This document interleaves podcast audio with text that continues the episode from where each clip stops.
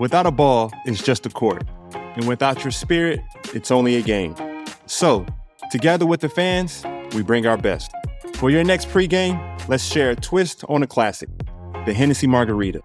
A squeeze of fresh lime juice and a bit of agave syrup, topped off with ice and a salted rim. Mix it, shake it, pour it, and enjoy the spirit of the NBA. Hennessy. Without your spirit, it's only a game. 21 and older, please drink responsibly. Support for this show comes from Sylvan Learning. When children love learning, they can tackle any challenge life throws at them. Sylvan's Insight Assessment can help you determine if your child is ready for what's ahead. It can also identify gaps in learning and point out areas that could be of concern for your child so they can tackle what's to come. And right now, it's the best price of the year at $29.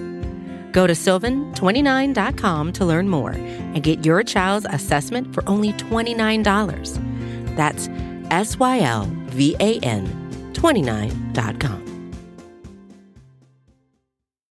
What's up, y'all? We're excited to be back for season three of Point Forward, the podcast.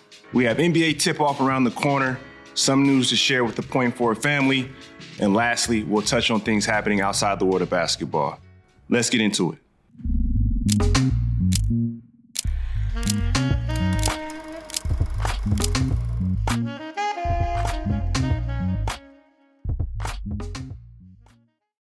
We bike.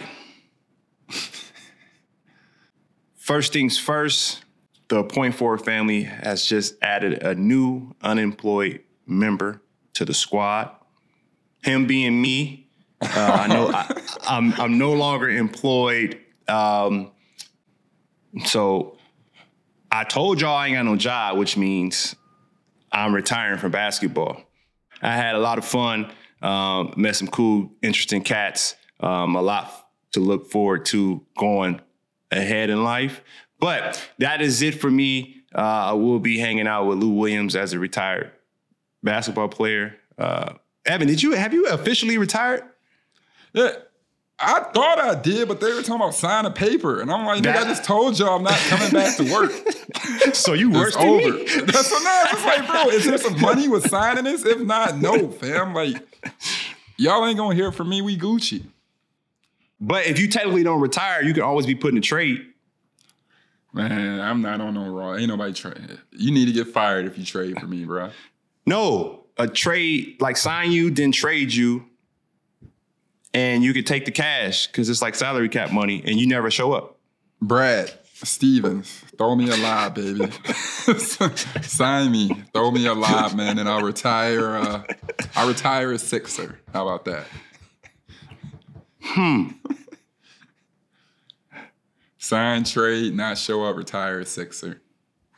No, somebody that really can happen. Somebody was like, "Don't retire." The Warriors can throw you in a trade at the end. They could th- send me back to the Sixers, and then I can get like a, I can get signed for like a on like a five six million dollar salary dump. Oh, that's crazy. Yeah, it really can happen. Don't let me be no GM because I'm doing that for all the homies. so I, we dove into it personally, but how does it feel since the summer and everything like that? Knowing you're gonna be a you're a free man now, but you know diving into this new space, which is media and the Andre Iguodala enterprise. Yeah, I'm I'm just as busy as ever, so I really haven't felt the effects yet. Um, it it's kind of different. I, I'm trying to figure out how to verbalize this, but I could use basketball as a way to push away a lot of the things that were on my plate in the past. And I shouldn't say push away, but my time was just heavily requested on the other side of basketball, which is where I'm I'm diving deep into now. And so um, it was probably once I was just overwhelmed one day with just so much going on. And that was probably the one of the few times I was like, all right, I'd rather go to practice. Like admin work isn't for basketball players. Like, you know, setting up that iPhone and putting like nine different emails on a calendar, uh, you know, documents. Um, Following up isn't for basketball players. Whew, yes, that like part. because it's like I, I, said it, you know, back then it's like I said it once, get it, but now it's like double checking, triple checking, and kind of, you know, uh get the real world. yeah, yeah, yeah, yeah. You, you, we, we got spoiled. We, we're very spoiled, and uh, that is that's probably the biggest adjustments. Pretty funny actually. You know that follow up thing is is like I'll spend the whole day like all right today is for emails. I'm talking like three four hours of just doing this, but it, it, it you know, you get some character in there. What they say, calluses create character, and so um, that sounds so cliche. I hate saying cliche things, but that's that's the only way you got to think about it to get over it. Most yeah, guys I, don't. I also hate when people try to cheer you up with some bullshit. You know, it'll be like chop wood, carry water. and say, nah, you right, but god damn, fam, I want it now. Pause. Like, I'm used to staying at the Ritzes and the Four Seasons and the Waldorfs, and now I'm yeah. looking at um, why it cost so much? or like you wish you would have took them points. You would have stopped in and got them points and not gave them to the GM or whoever else that you steal them, right? Correct. And uh, I, I, don't. The airports are really bad. I have to say that. Like we, yeah. we, we got to get this thing right. Like it's something with this the airport thing. Like the whole experience is, um, it's not fun at all. Point forward. Also, point forward family we have some new partners for season three. We're partnering with SB Nation and Vox Media. And the show is brought to you by the good folks at DraftKings. ET, I have I've been scared to the point of um no, I guess it was a healthy fear of the gambling thing. We've transitioned until we can embrace the sports betting, but we are, I would say I'm a I don't even know the word. Like, what's the lowest setting on NBA 2K? Novice, rookie, beginner, something like that. Rookie, rookie, yeah, rookie. That's it, rookie. Yeah. So I I'm learning this whole new world of uh gambling, gaming, betting, whatever they call it. It's like all these different words. Addiction. But I'm, I'm yeah.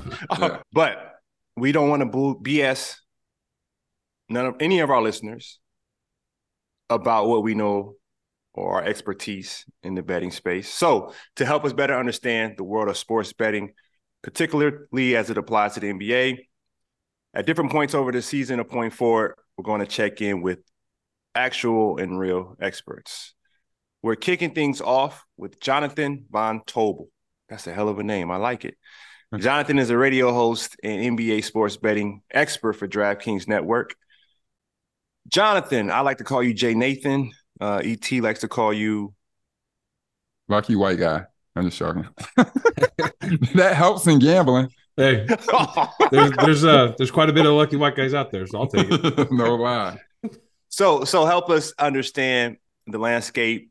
You know, um, I hear this word parlay so many times. Mm-hmm. Um, I'm noticing how my son watches the NFL Network for fantasy, and a team could be winning, and he's still upset that a guy didn't run in for a touchdown as opposed to kneeling. And so I got really confused. Um, I've been told on the street from time to time, either I helped win in a fantasy or I helped lose in a fantasy. And so would love for you to share with us your 60 second breakdown of sports gaming betting. Yeah. Hey, I you know I I think sports betting is different for everybody else. For me, it, it is something where it is entertainment. There are a very few select people who bet on it professionally, who, who make it their primary source of income. But uh, I view it just like fantasy, which it should be fun. It shouldn't be something that detracts from the game. It shouldn't make you uh, take things on a personal level. If I ever walked by you guys, I would never say anything if you didn't get a final rebound right on a, a uh, three team parlay. But that's how I view it. You know, it is a fun ancillary thing that I think actually accentuates the game a little bit more. So when it's coming into this season now, who would you who would you most likely bet on? In regards to when you're when you're sitting here saying let's say to win the mid-season tournament or to mm-hmm. even, you know, let's just say the championship. Who would you, what are the odds? Who would you for sure bet on besides the guaranteed champions? How, how would you go about that? So when it comes to betting those sort of things, I, I, think it's really important to establish like what you're doing in terms of the bet, because it's really easy to look around and go, of course, you know, the Milwaukee Bucks are the best team in the East or the Boston Celtics. So I'm going to bet on them to do that. The, the problem when it comes to betting, when you see those numbers, when you see plus 500 to win the NBA Finals, th- that's a number that essentially the book is saying we think this team has this amount of chance to win. So you as a bettor, when you're betting, are saying, I think they have more of a chance to win than what that number would indicate. The problem is when you look at the teams at the top, those are really, really baked into a lot of those numbers because they're going to get a lot of money. So for me as a bettor, when you're talking about betting teams to win an NBA finals or betting teams to win the in-season tournament, this the NBA Cup, I'm looking for teams that I think the numbers have not caught up to yet. So, for example, one of the bets that I've actually made, I did bet Cleveland to win the NBA Finals. I don't think that the bettors or the odds makers have factored in enough the additions of Max Strus and Georges Niang, the fact that they want to run a little bit more, that they want to shoot more threes. I don't think that's been factored in enough to what the ultimate number is for them. So, are they going to be underdogs to Milwaukee and Boston? Absolutely. Are they worse than Milwaukee and Boston? Yes. But when I'm betting those things, I'm saying they have a better chance than what that number is. So, I think a team like Cleveland offers some value. I think the market hasn't really caught up to. I think the Suns are going to be very, very good. I think that they are built to dominate the regular season. They have three of the best offensive players. They did a brilliant job in adding a lot of pieces on the fringes to fill out a roster that looked like it was going to be tough to fill out because of the salary situation. And I think those are two teams that are, that are worth betting at at the current prices because I don't think that those prices represent the actual probability of them winning an NBA final. So that's how I approach it. And I think when it comes to something like the NBA uh, in season tournament, that's really interesting because I don't think the best teams are going to be the ones that are going to win that.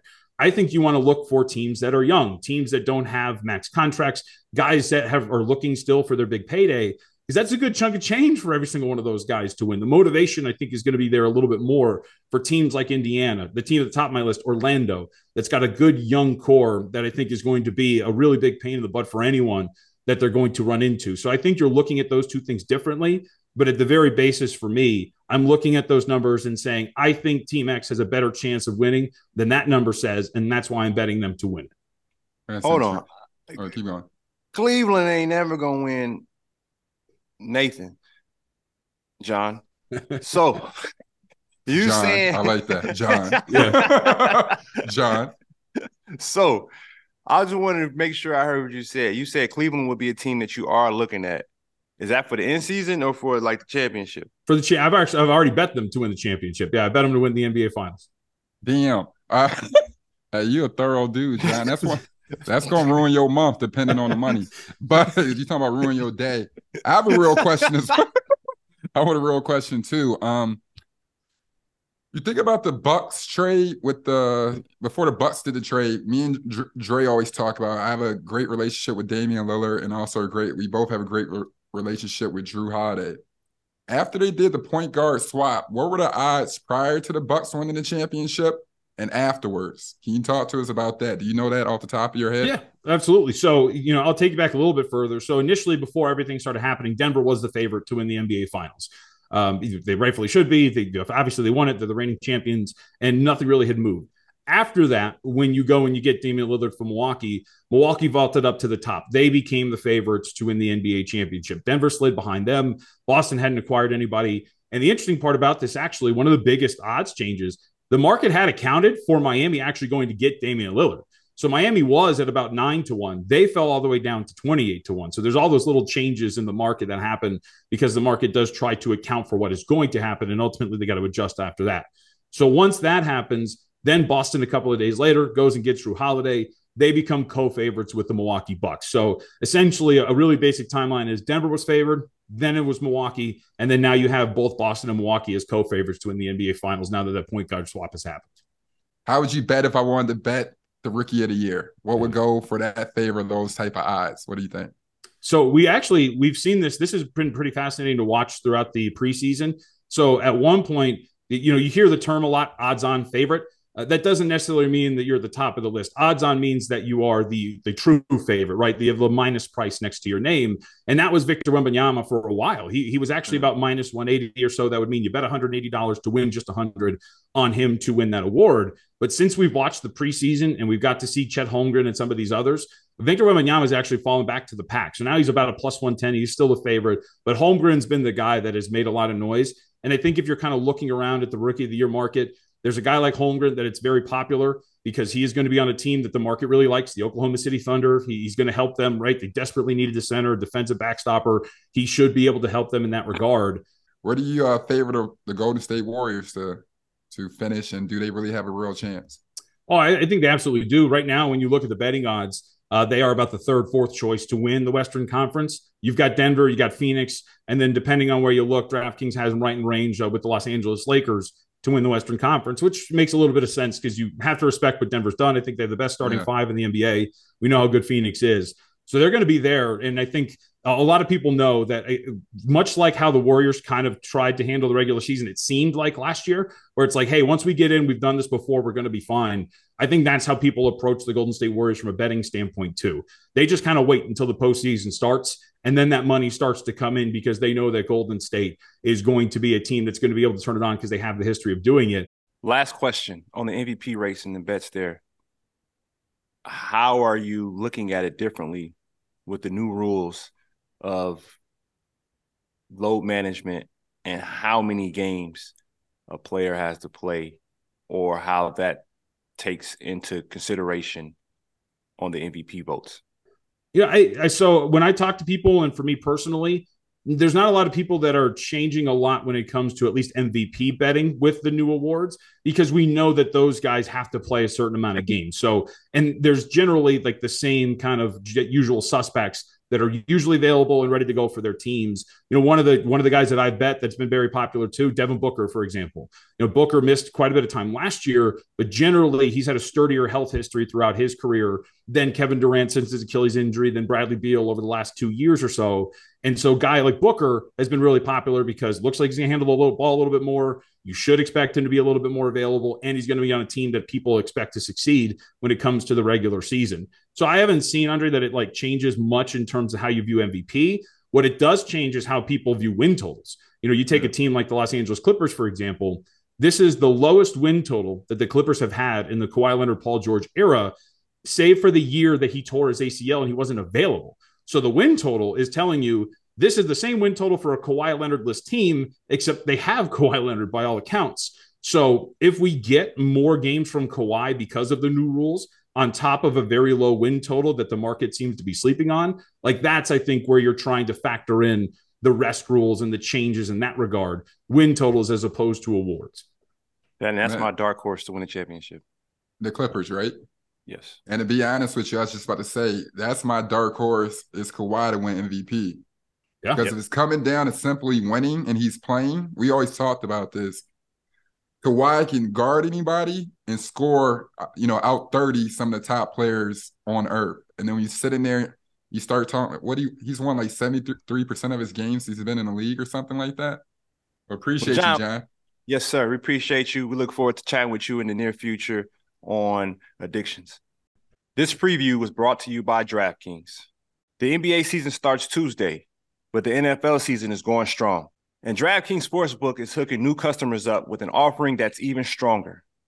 Bet five bucks on any game this week to score $200 instantly in bonus bets. And DraftKings isn't stopping there. All customers can take advantage of a sweetener offer every game day this October. Get in on the game day greatness. Download the DraftKings Sportsbook app now and use code POINTFORWARD. New customers can score $200 instantly in bonus bets when you bet five on the NFL. That's code point forward only on DraftKings Sportsbook, an official sports betting partner of the NFL. The crown is yours. Gambling problem? Call 1 800 Gambler or visit www.1800Gambler.net. In New York, call 877 8 HOPE NY or text HOPE NY 467 369. In Connecticut, help is available for problem gambling. Call 888-789-7777 or visit ccpg.org. Please play responsibly. On behalf of Boot Hill Casino and Resort, Kansas, licensee partner Golden Nugget, Lake Charles, Louisiana. 21 plus, age varies by jurisdiction. Void in Ontario. Bonus bets expire 168 hours after issuance. See sportsbook.draftkings.com slash football for eligibility, deposit restrictions, terms, and responsible gambling resources. Point. Forward. Now here's the real reason all y'all are here. Andre and I sat down not only to talk about his Hall of Fame career, because you know damn well he's about to get an orange jacket in a couple years, but we also talked about his wildest dunks, the trash talk, and the ever changing basketball landscape that has come with his career. Not a single story went untouched. We know you'll enjoy this one. All right, so last year and a year prior to, you pondered re- retirement. What made you finally go through with it? Um, man, that stuff hurts.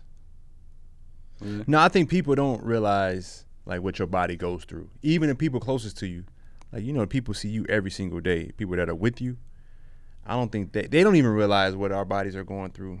Like we be in pain, and they just looking at us like, ah, he always hurt, or you always sore, or something always. And it's like, no, like I need a new hip, I need two new knees, I need new wrist now.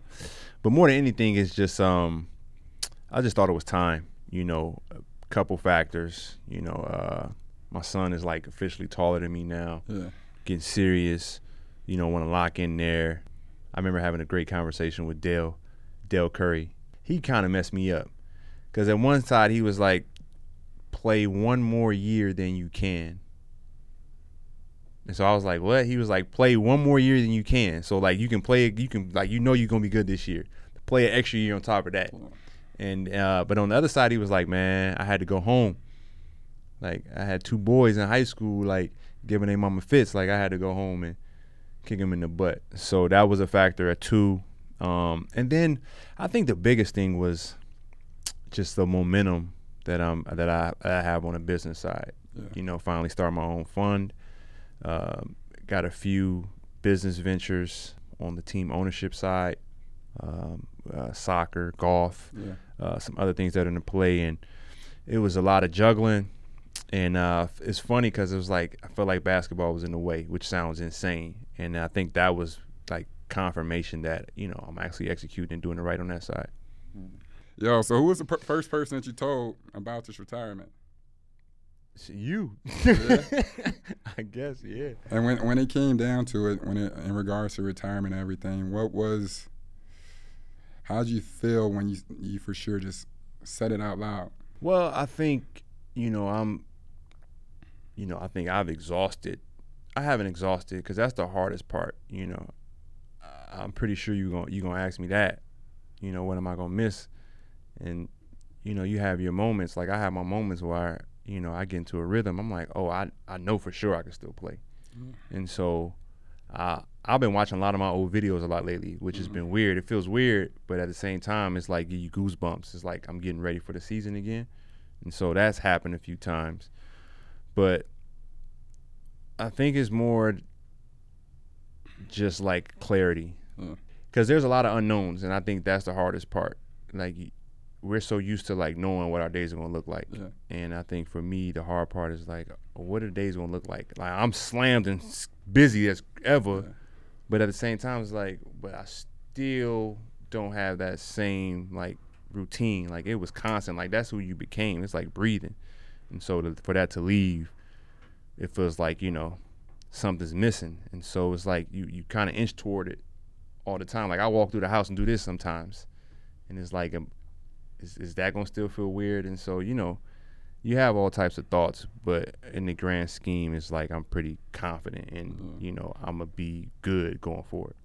Well, last year you said that you're only coming back one more year because Steph asked you to. Was that another part that you thought about, like with Steph? Or you like, oh shit, like? Uh, it's funny. do you think? I know I'm the first person you told, and I'm not too sure if you told him yet, but did he try to speak and get you back? Or Uh, no, he didn't. But it's funny because somebody on a team who folks would least suspect, he asked me to. He was like, "Yo, you gotta, you gotta run it back." Well, no, a couple guys said it. Like my young boys, like J.K.'s my man. yeah, Uh, Harrison Barnes still doesn't believe me because I tell Harrison all the time, like, "I'm man, I'm done." And I think you don't want to. I don't want to have certain feelings while I'm playing, and I started having those feelings. Yeah. Those feelings start creeping in the last year or two. Like certain things, I was like, "Yo, I'm just not feeling this part of it." And before, I love the game so much, and I'm young enough to just get over it. Now I'm in a place where it's like, "Nah, I really can't get over that." It's like you know, it's like it's no, it's black and white. There's no gray area, and there was a lot of like the other side. I was like, "Nah, I, I, this is really affecting me." In my emotions. Like I can't, I can't, I just can't do it. And so, um, I had a few teammates be like, "No, you got to come back." But one guy in particular was like serious, like, "No, you got to come back." And it's funny because I had like t- three teams call me. One of them actually was serious. I thought about it. I knew I knew I wasn't, but I actually like, huh, that actually would work, and we'd be really good. Like I actually did think about that. Uh, so now that you're going to be walking away from the game, what do you think you'll miss the most?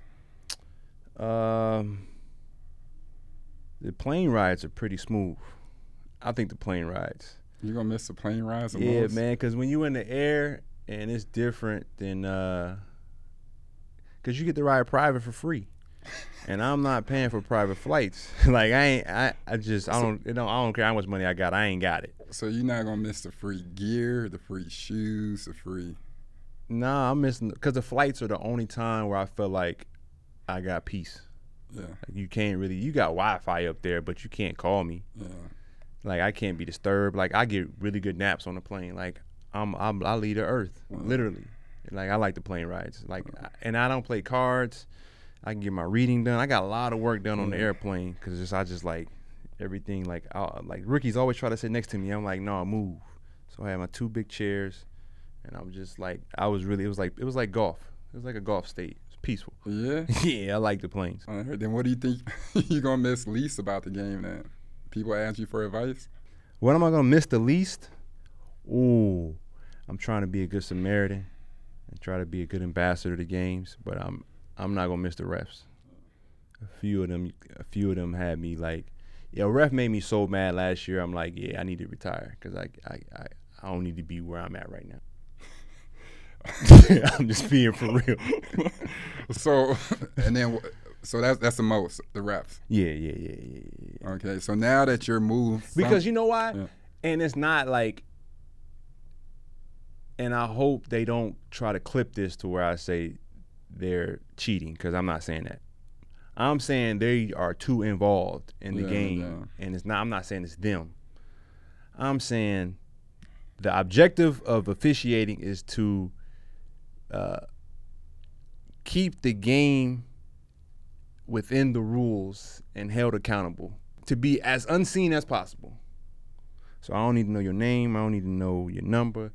I don't need to know your routine. I don't need to know what movies you like. I saw uh, uh JaVale had it on his uh JaVale was showing me.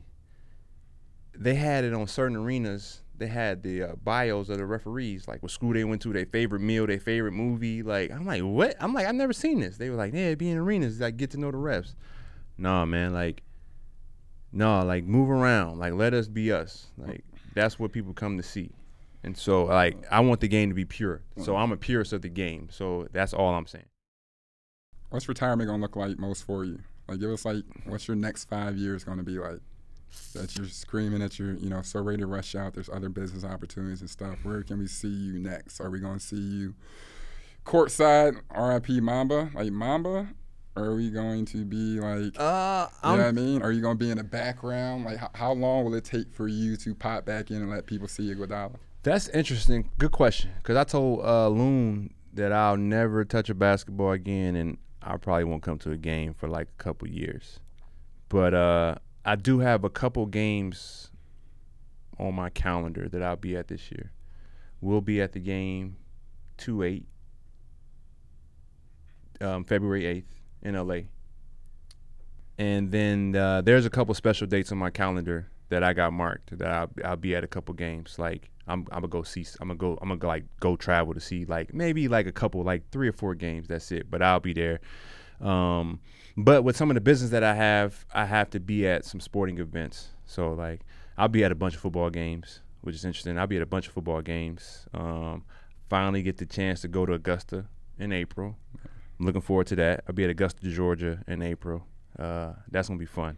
You're saying going to games and everything, and one thing I've learned or enjoyed since retiring was becoming a fan, like a real wholehearted fan. I know even on this pod, you kept your competitive nature up. You gave out flowers a lot, but who's some some players right now that you can't wait to go, you know, fanboy over? Yeah. Whether it be in this sport, basketball, or any Yeah. sport, you're gonna follow Yeah. Rory all around Europe? Yeah. Like, what are you gonna do? Yeah, that's a really good question. Yeah. 'cause, like, uh, I actually got a chance to tell him, like, LeBron, it was really hard to really, uh, like, give him flowers. Like, you don't want to, like, show too much respect because you got to compete against him. and so you know he's a little bit older now, but he's still dominating the game. Uh, it's funny. I watched Steph on TV in Miami, and uh, I was kind of like I was jumping a few. I was like, oh, I was doing that, watching him. Uh, that it was they were playing Dallas. That was a crazy game. Uh, so looking forward to obviously seeing him. Uh, Anthony Edwards, um, big fan of his. Um, I'm really looking forward to uh, watching his development. Uh, I'm a huge fan of Brandon Ingram. Yeah. And I seen him in the playoffs, and he stepped up. And you obviously know, like your first playoff series is different. Like most guys struggle, and he's like rose to the occasion. So looking forward to seeing him continue to develop. Uh, I'm looking forward to JT Tatum. I want to see uh, how he adjusts to being dominant late in games because the game can be so easy for him, and we've had conversations. So I'm really looking forward to seeing him. And then like you know, KD's in year 17, still doing what he can do. Uh, Book is Book keeps getting better, which Yeah. is crazy. Like Book keeps getting Yeah. better. Uh, Book keeps getting better. Um, like my peers that are still doing it, CP. Like Yeah. it's good to see. Like CP is still CP out there. Like it's amazing what That's he's amazing. doing. But yeah, I'm, I, I'm, and then like using the pod to be a fan of the game too. I'm looking forward to that. Yeah, well, you brought up CP, and uh, clearly he just, you know, I got traded to the Warriors and everything. Have you all spoken about like what it's like? Have you been like, yo, here goes your spot. Make sure you look out for my young guys for me. You're the new adult in the locker room, or, or you just legit just gonna show up and be like, yo, do your thing and lead them, point guard. Yeah, we've been talking a little bit. Um, when it first happened, we spoke a couple times, and then uh, he's been doing a great job of uh, looking after J.K. Yeah, And so I text him uh, about that, like you know, really appreciative that. Um, I think he's gonna be a really good addition to the team. I think he's got a lot left in the tank. So uh, I'm I'm really interested to see the type of year that they can have. Like, you know, you know how that team is. Like it can go, they can win a championship, or you know they can, you know, you know we never know. Like we were that close to being the playing team you know. So it's gonna be interesting there, but uh, definitely rooting for them, uh, obviously, because a bunch of my guys over there. Well, now we got that out the way. We want to go down memory lane. Since you have that announcement, you played in the NBA for almost two decades, and a lot of uh, it's a lot of firsts that occurred, but a lot of dope shit that occurred as well. So we're gonna go, uh, you know, more more so culture into a couple of uh, key points. Let's talk about, uh, you know, your draft night memory. What do you remember most from getting drafted back uh, at the ninth pick, besides the Dick Vitale thing? You know what's funny about draft night? I was not happy. Why not? I, I don't think I've ever told that. So I was projected. I had really good workouts. So I was projected to go three to the Bulls, um, or it might have been six or seven, something like that. Six. It might have been six to Atlanta. And so Ben Ben Gordon had a crazy workout where he didn't miss a shot in the whole workout. So he went third. Uh, it was funny because I think it was Washington had like the fifth pick or something like that. I think Washington had the fifth pick and they traded it because they were they said if you would be here we would keep it, but you ain't gonna be here so we trading it. And so then Josh Childress went sixth. I'm like, huh? Then Luol went to Phoenix at seven, which got traded to Chicago. So, but the, luckily I did. Um, I had a safety net workout with Philly before I went to New York to the draft, and it was like, you know, you about one of your drafts. You was like, bro, I took like four shots. Yeah, yeah, that type It thing. It was one of them type of workouts where I, I had a real workout, but I used it because I wanted to work out. Like, yo, I, I want to work out anyway. Let me just get a workout in. And they was like, all right, this could be your workout. You just working out. And so that's my safety. And then uh, Toronto came at eight, and the cameras came around. I'm like, man, I didn't work out for Toronto, but they picked the other dude, right? But like, I felt like I felt like like I slipped in the draft. I'm like, I was low key. I was kind of tight. Like I was hot about that. Um, but I never forget. Uh, one of my memorable moments was uh, Josh Childress being like, "Yo, we in the NBA now," but it still was bothering me, so I didn't really respond. I'm just like, "Yeah." But then later that night, I'm like, "Yo, we really in the league right now." So like, he kind of got me out of it. Uh, but the draft night, draft night was, it was, draft night was cool. It was cool. I'm not a big like celebrator, so we went out, but like I didn't know how to go to the club and kick it anyway, so it was just it was a regular night. What spot you go to? 40 40? Nah, I don't know where we went. Ben Gordon had a party somewhere. It was dope. But Ben Ben Gordon's from New York. Ben Gordon, I, he, He had was his Range number Rover. three, right? He was drafted number three. He had his Range Rover already. He had, he had a blue Range. It was cold, and I wanted one, but I ain't had no money, so I ain't. I, I didn't buy nothing before the draft, and so uh, I remember you saying you thought you were going to Chicago until Ben went to went to Chicago and didn't miss for that whole workout, right? didn't miss a whole workout. Yeah, he didn't miss a shot. Like it was sent wires through like everybody. I was in Charlotte working out for the uh, Bobcats at the mm. time, and this before they traded up to the two pick. and so I'm in the middle of the workout, or we got done with the workout. Yeah. We like having lunch, and it's like six of us. It was like, yo, everybody phone buzzing, and this is before social media. So mm-hmm. like, like it, it hit everybody phone like text like, yo, Ben Gordon didn't miss a shot mm. for a whole workout, and it was just like, man. And I remember telling Ben like, yo, my, my funny thing, my agent knew like the draft order. Yeah. He was like, yo, Ben Gordon going three. And I told him, he was like, really? And um, we knew Sean was going four. We knew Devin was going five. And so, like, uh, six, seven, eight, nine was like a toss up. Yeah. Yeah. So you said you didn't spend much before the draft or whatever, but like you talk about your suit. What'd you wear? What do you remember? Uh, so LAV, I wonder if they LAV still should be around. It's probably called something something else. But LAV had the league on lock. Like they were making the walkers. Uh, they made your suits. oh wait, shit, they made mine too. That's a lot for a nineteen, like a twenty-one year old kid. Right, but it was from from my experience, it was very respectable. Yeah, for like, sure. and from what I heard, like I didn't hear too many crazy stories like such and such going on. So like, it was a very respectable company. Um, and so, uh, Killer Cam, I was a fan of around the time. So in college, I would wear pink from time to time. I would have like. I would have like pink on, yeah, yeah. And uh, cause Cam, that's yeah. when he you know he had the pink yeah. Range Rover. Yeah, yeah. And so I wanted a blue suit with pink pinstripes, but it didn't come out right. So they just made me a blue pinstripe suit, like a power broker suit. And then I had like a pink uh, striped shirt with a like a blue, sh- blue, bluish pink lined up tie. It was a nice look though. It was cool. I still got the suit to this day. Like I kept it. It was long than the mug. It was like five buttons. Yeah, you could probably still wear it, can't you?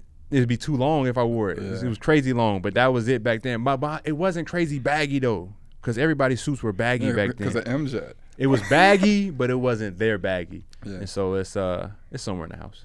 Well, looking back on the draft, you were drafted with a lot of great players that you just mentioned. Who's somebody that you would love to give a salute to from your draft class, where you saw their career and you're like, yo, this was. We started at the same time. You mentioned Josh Childress, like, holy shit, we're in the NBA. Mm-hmm. But like that longevity, that journey, who as to be a future Hall of Famer, who's somebody where you're like, yo, you you did your thing too. Uh Dwight doesn't get enough credit. Like Dwight, like he had the league in a strong hold for a while. Like Dwight was incredible, man. It's kinda it's upsetting how guys put a lot of work in, do a lot of things for the league and the perception that Yeah. comes from however they try to put him in a certain lane. But if I'm picking a guy, I'm picking Luol Deng. And uh, I was able to reach out to him recently and be like, "Yo, bro, we got to connect." Like I got, whenever you're in Africa, I want to be there with you because we were always competing against each other. And it's like we never really spoke. Like even in the games, we didn't talk trash.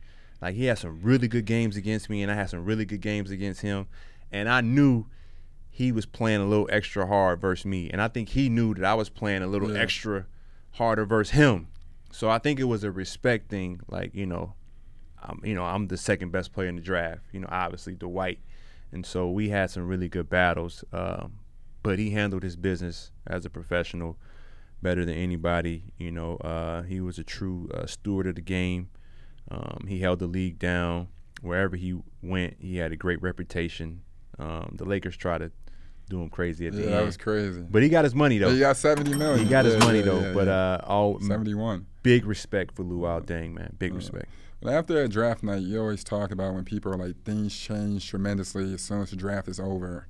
Um, what's one of the first things you remember when you first walked into the league? How things changed from like a personal standpoint to a relationship standpoint to just comprehending I'm no longer in Kansas, aka Arizona, anymore. Um, relationships change. People people try to place themselves in a certain position in your life and like have a stronghold, Yeah, and uh, it's like really ter- it's very territorial, and you see it all around the league. Yeah. You, like you see it with your friends, family, like you see it all it's the a vicious cycle. Yeah. Entourage, Yeah, yeah. anybody. Yeah, Yeah, yeah. So, uh, you know, you see that, you know, who met who first, who been around the longest. You hear that a lot.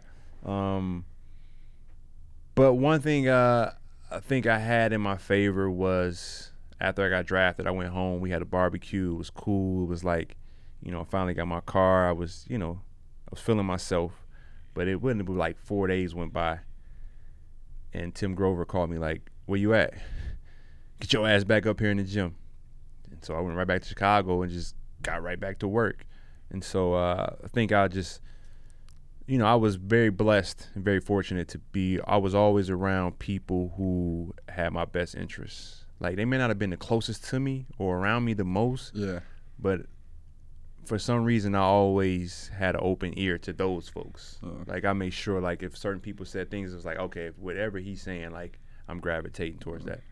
You mentioned Tim Grover. What did you learn from him that you, you know, or how did you get connected with him in order to get prepared for the draft? And what's the relationship with MJ like a huge thing as well? Where you like, I'm going to the NBA, I need to get my trainer. Yeah, so that was when I interviewed agents to go to the draft. I had already heard his name. Uh, Will Bynum went to Arizona. Yeah. I was with him for a semester at Arizona my freshman year before he transferred to Georgia Tech. And so Will would Will Bynum would always talk about Tim Grover. And he was like, Man, I worked out with Tim Grover one time and then played in the pro am after that and had forty. and so it was like Yeah, this- one of them young kids. Yeah. it was like them fables or tales. it was true though. Like, and it was like, yo, I was like, I'm working out with Tim Grover. Like, it's just what you do to go to the league. Yeah. You know, that's that was what it was. And so when I interview agents, the first thing I said was, you know, I want to get to work. I want to work out with Tim Grover, and you, you know, who paying for it? Because I heard it was expensive. And so all the agents agreed. And then one agent had me working out. No, two agents had me work out with Grover when I interviewed them. So I had two agents in Chicago that I interviewed. R.I.P. Uh, Hank Thomas. And so uh, I said, well, part of the interview is I want you to give me a workout with Tim Grover. And uh, I spoke about this before, but my first workout with Tim Grover, um, like it wasn't even done with the first drill. Like four minutes in, I thought about going back to college. I was like, "Oh no, no, this I ain't, I ain't got it. I ain't got it." It was that hard. Yeah. But but then after you get through it, it was like that was more so like the moment where like the perception changed for me. Like everything changed because once I got done with that workout, I was like, okay, if I go to the league, this is gonna be like every day. Yeah. So like, ain't no more playing around. Ain't no more like, there ain't no more fun. Like just kicking it, like hanging out. Like, oh no, we in the gym like all mm-hmm. day. Like we getting ready. And so that's when it kind of like clicked for me. So talk about some of your first when you first arrived, uh, you know, in practice. You first see Allen Iverson, Mm-hmm. and then you fast forward to your first game of your NBA career. Yeah, so yeah, I went into practice with like no expectations really. I think uh, my agent did a good job. Rob Pelinka did a good job of saying like, okay, I think you got opportunity to get some minutes, but you know you're a rookie. You know you may not play as much as you want, but every day just try to get better and just play hard. And my first impression of practice was like a defensive drill, and that's when I had the respect for Coach Olsen mm-hmm. because everything was just clicking, like shell drill ball handling things, like certain things, three man weaves, passes on point, like everything was everything. It was just it was like normal to me. But I'm seeing like eight, seven, eight year vets. They can't figure out shell drill or they messing up rotations. I'm just looking like, what are y'all doing? Like, how Their, you, their weight routine is they lift like 15 year olds. You're like, bro, y'all like who been training? Like who been training y'all this this whole time? right? Or they just this is their first time hooping all summer or all year. Yeah, yeah. From, from last year. Yeah. And so when I saw that, I was like, huh. And then I had some success like first couple practices. And Allen Iverson was just like a larger than life figure. And so you just basically like he talked about Michael Jordan having that aura like that glow. Like he had the glow when I saw him, like he had the aura. It was like, oh, that's Allen Iverson. But he was super funny. And so he just brought a calmness to it. Like, I'm like, man, this dude is hilarious. And I remember uh three man weed, they threw me a lob and I windmilled it. And he was like, Oh, this little motherfucker crazy. But let's see how long you gonna be doing that. And I'm like, What you mean? I'm gonna do this for the rest of my life. He was like, Nah, bro, like year four, you gonna stop doing that. Yeah, you start hearing like old heads like, why aren't you icing? You're like, I don't need no ice. It's like, no, you need ice, bro. Like, Sure yeah. enough. Sure enough, like year three, four come around, no, no, no, we laying everything up.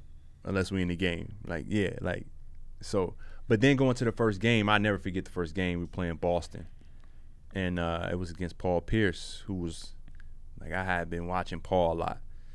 And uh, he was talking. He he always talked trash. He always, and then Antoine Walker, who I spent some time with in the summer because he was in Chicago. Chicago. So he, he was, was a the- man in Chicago. People he don't forget. man. You, you hang out with Jordan, or Jordan let you around him, like you were that dude. He had like the D. He wasn't like D Rose in But terms of like. there, bro. He had everybody. He had- was like D. Rose in Chicago. Yeah, yeah, and he You had know. every. Well, within our community, the Yeah. black community, he was like a D Rose Yeah. figure, Yeah. and Yeah. so going up against him, uh, and it, I think you just want to prove to people like what you can do, especially, you know, East Coast bias in college basketball coming from Arizona, so folks don't really know. Um, but I remember making my first shot. I made some big plays defensively. Um, I scored a few couple buckets. Like I had a really good game, and I remember like I, I, t- I spoke about this before. Nike rep came up to me after the game was like. Hey man, you really good. I remember, so this- you made a three? He was Like like, man, I mean, you hit your first three, man. Oh man, you can hoop. You're gonna be around for a long time. So it was uh, it was good to go through that my first game, but like it was no jitters, none of that. I just felt like I was just prepared. You just mentioned Iverson star power and everything. What was something crazy that you saw from the time kicking on Iverson where you're like, yo, that's that's a star and you know a franchise player? Like, was there anything that you took from where you're like, this is this is gonna be me? Uh, well, one thing he had happen to him a lot. I knew it would never would happen to me. Like people would just be waiting around at the hotel for him, like just for him. And like obviously, I played with the Warriors, and we had we no one could wait in the hotel because we had to mm. clear it out because it got crazy. Yeah. but like people would be like lined up in the hotel like like he had like a he was like that dude Yeah. and i think how humble he was around us was really cool it's like he never like big timed Yeah. anybody like he was more of a kid than you know just like the rest of us. And so i think it put a lot of things in perspectives. Now we all we all have our days but um, he was very consistent with me. I always say he always he was the one that was always telling me hey man don't ever say nobody else good. Like i remember saying like rip hamilton is like really good. Like i was a big rip, rip hamilton fan. He was like man you better than him. And so like he just like the confidence part he gave me. And i i took that like every time i stepped on the court. Like i talk about it winning finals mvp like in that whole series i'm walking on the court like man i'm about to get 30 tonight. I, I really can do what i want on the court. Like i can control the game. And i, I just kind of took that confidence from being around him so much. So, t- will you tell a story real quick about uh, when Allen Iverson introduced you to uh, Jay Z? when it's co- coming down to confidence and everything like that. Yeah, so he had a he took me out to dinner one time, and I can tell it felt like he didn't do this often. Like I appreciated the gesture. He was like we was in we were in, we were in New York, yeah. and New York has become my my favorite city, and um, so this is like my first time in New York as a like an adult with some money. Like I can pretty much do what I want, but I don't know New York like I know New York. And so he's like, "Yo, uh, we going out tonight." I'm like, "You taking me out with you tonight? Like, who else going? Like, it's gonna be a bunch of." us." He's like, "No, just me and you." I'm That's like, the worst when you got to go hang out with the vet and it's, like, it's just you. y'all used to do that to me all the time. I'm like, bro, I don't even know y'all to be hanging out one on one. This could be off. And I never even thought about. it yeah, like and I used that. to be like, bro, I don't mean like you not gonna like me. Like that's just, you not gonna like me at all. I can tell you that. no, but he like he took me out like one on one, me and him, and I'm used to being around him with like a group of people, Oh, that's crazy. One and he's more so like he's like a character, but he's himself. Like he's not acting, but like the dude could draw, he could like rap, he could like country music sing. Like it was insane, like the talents he had. But it was always like he was putting on the show. But for him one on one, he was a little bit more shy, reserved. And so it was interesting to like interact with him like that. And uh, we went to P Diddy's restaurant. Justin's right. Yes, P Diddy had a restaurant, and so we went there. But before we went there, I needed a coat, so he was like, "Let's go to Sean John." And we Damn, went shopping. that time. Yes. Sean John was Yes. was it at the time. Yes. So he took me to Sean John, and uh, it was his white puff coat, puffer coat. It was cold. It had like the fur on the, the Damn, hood. he was a man. and but it was it was like right here on my sleeves and he was like man that coat too little man raise your arms and he, he like cracking he like he just loved cracking jokes on you no matter what and so i raised my arm. He's like that coat too little but you're gonna get it anyway. And, but he was like no it fit. It's cool. Get it. So he made me believe it fit. So i got it. He paid he bought me some clothes whatever. He looked out. So we had dinner. And then after that we had a driver. So he was like, "Yo, let's go to the uh, 4040, see what's going on over there." So we pulled to the 4040, and he was like, "It looked dead in there," but it was a Maybach outside, baby blue Maybach, two tone, navy blue and baby blue. That's And, the uh, one. That's the, that's the whip that Cam'ron want to move for in, in front of Def Jam. There you go. Yeah. So uh we we we pulled up and we didn't get out, but we stopped. He rolled down the window. I think security saw him, and then we sat there for like it wasn't that long, like three or four minutes. And he was like, "Man, I don't know, man. I don't want to go in there if it's dead. Like I don't, like I ain't going in there if it's dead, just to come back out." so we start the car about to pull off, and the dude was like, "Yo, somebody come out. Somebody comes out the door like, yo, Jay in there. He want to say what's up." And then he looked at me. He was like, "You want to go say what's up to Jay?" And I'm, I'm like cheesing. He was like, "This little motherfucker, young head. He's called me young head, right?" So I'm, like, I'm cheesing just like that. So we get out the car, we go up, and so they chilling in there. It's Jay, with Tata, might have been like one other dude, right? And they just chilling in the back. And uh, he, everybody say what's up, and he was like, "Yo, this my young fella, right here. He a bad, he a bad motherfucker. You gonna see him? He, he a bad boy. He bad, he a bad one. He cold." And he was like, "What's up?" And I was like, "Yo, how you doing, I'm Andre Iguodala?" And he looked at me, and he just went back. He was like this, right? So I ain't think nothing of it. So I never forget the next day, we get on the bus for shoot around. As soon as I get on the bus, hey, this stupid young punk, we meet Jay Z and he tell him his whole name. I'm Andre Iguodala. he know who you is, fool. He watch TV and he just go off on me about, like, bro, don't you ever say your whole name to somebody. Like, you here now. People know who you are. And man, he would not stop messing with me. And then I wore that coat to the game the night before. He cracked on me the whole night about my coat being too small. I'm like, bro, you told me that it would fit, and I, you, I should get it. I ain't say that, and so like, I learned a lesson. Like, he would set you up to kill you, but it was like it was all in love though, so it was it was super funny. But like, I was self conscious about wearing this coat, but the coat fit to me, so I just wore it when I wasn't around him. You ever notice like you kind of you you're not like always like your vet or whatever, but you ever notice you always turn into your vet because exactly what you how he crit like bothered you is exactly how you bothered me. Yes. Like, like, you know what I'm saying? so like the I'm like sitting here like this sounds right. No wonder, bro. You'll, you'll buy me a suit and be like, you look like a goddamn idiot. Look at you. Stand the right way, bro. How's somebody gonna buy? I'm supposed to spend all this money on a suit, and you standing like that? Where's your confidence, man?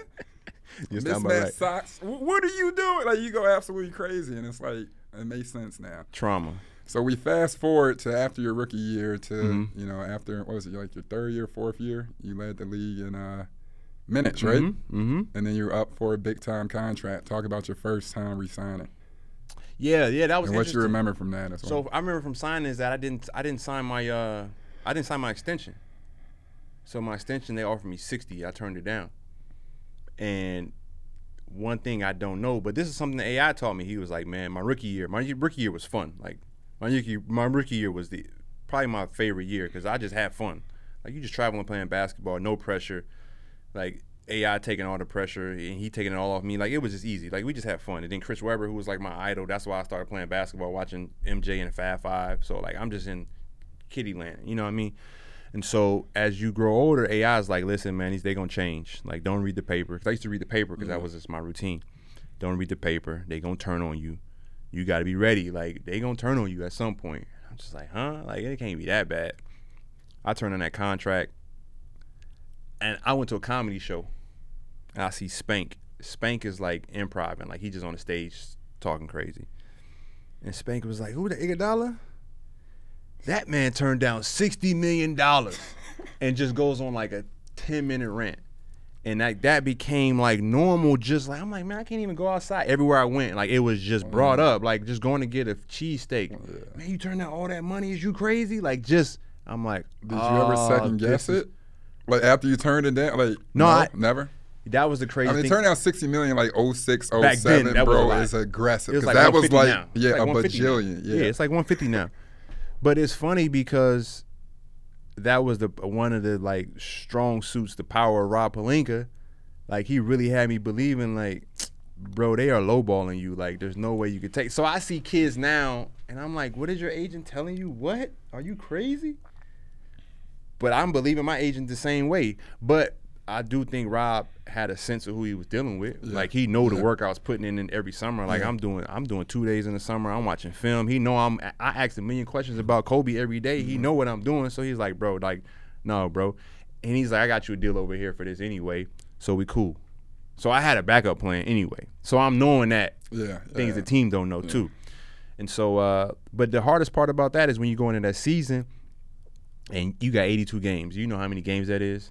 But when you only in year, this was going into year three. Mm. No, this is going in year four. I didn't take this extension. Going in year four. 82 games don't feel like 82 games. So like every single game after the game, I'm looking at the stat sheet like, damn, I ain't gonna get it. Next game, damn, yeah, I'm gonna get it. Next game, damn, I ain't gonna get it. Next game, oh, I'm gonna get it. Like it was just like that roller coaster. Like for what? Yeah. You know, like it's just such a big body of work. It's going to law of averages is going to be where it's supposed to be anyway. Mm. And so, um, we had a solid year. Went to the playoffs. wasn't supposed to go to the playoffs. And probably st- statistically your best year in the league, right?